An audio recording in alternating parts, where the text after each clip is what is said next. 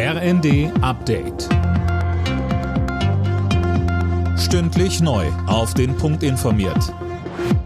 Ich bin Linda Bachmann. Guten Tag.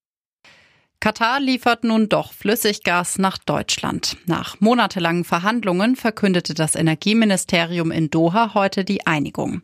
Sönke Röhling, der Bund hatte damit aber offenbar gar nichts mehr zu tun. Das stimmt, das hat man an RWE und Uniper delegiert. Die haben sich vertraglich verpflichtet, für Deutschland Gas auf dem Weltmarkt einzukaufen. Und ein Vertrag wurde jetzt halt mit Katar geschlossen. Zwei Millionen Tonnen liefert das Emirat jährlich. Das ist in etwa ein Zwanzigstel dessen, was mal über Nord Stream 1 kam.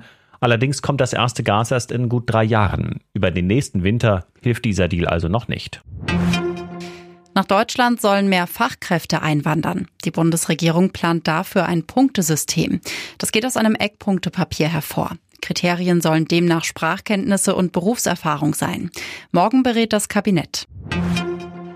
Gut ein Fünftel der Industrieunternehmen denkt darüber nach, die Produktion ins Ausland zu verlagern. Das hat BDI-Präsident Russwurm erklärt. Grund unter anderem die hohen Energiekosten. Wirtschaftsminister Habeck forderte mehr Vertrauen, dass die Politik die Probleme löst. Bei der WM in Katar bereiten sich die deutschen Fußballer auf das entscheidende letzte Gruppenspiel gegen Costa Rica vor. Die Ausgangslage ist klar. Ins Achtelfinale kommt Deutschland nur mit einem Sieg. Und auch nur dann, wenn Japan nicht gegen Spanien gewinnt. Das Team ist optimistisch, dass es mit dem Weiterkommen klappt. Stürmer Füllkrug. Die Stimmung ist gut. Wir haben Bock auf das letzte Spiel und ich glaube, ja, ein Sieg ist da Pflicht für uns, auch wenn es ein Gegner ist, der auch mit Sicherheit wieder unangenehm sein wird. Aber um, um diese Chance am Leben zu halten, sollten wir dort eine Top-Leistung bringen. Alle Nachrichten auf rnd.de